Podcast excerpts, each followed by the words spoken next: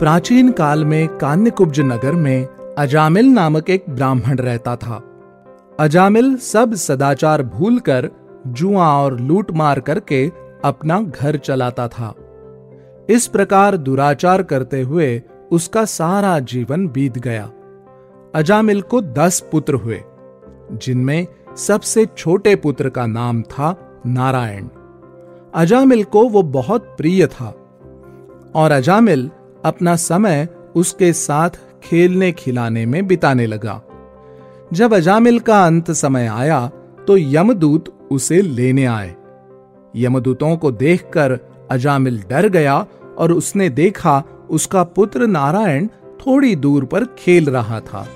उसको देखकर अजामिल ज़ोर ज़ोर से, नारायण नारायण बुलाने लगा। भगवान विष्णु के पार्षदों ने जब अजामिल के मुँह से अपने स्वामी की पुकार सुनी तो वहाँ पहुँच गए और यमदूतों से उसे छोड़ने के लिए कहा। यमदूत अजामिल को छोड़कर चले गए।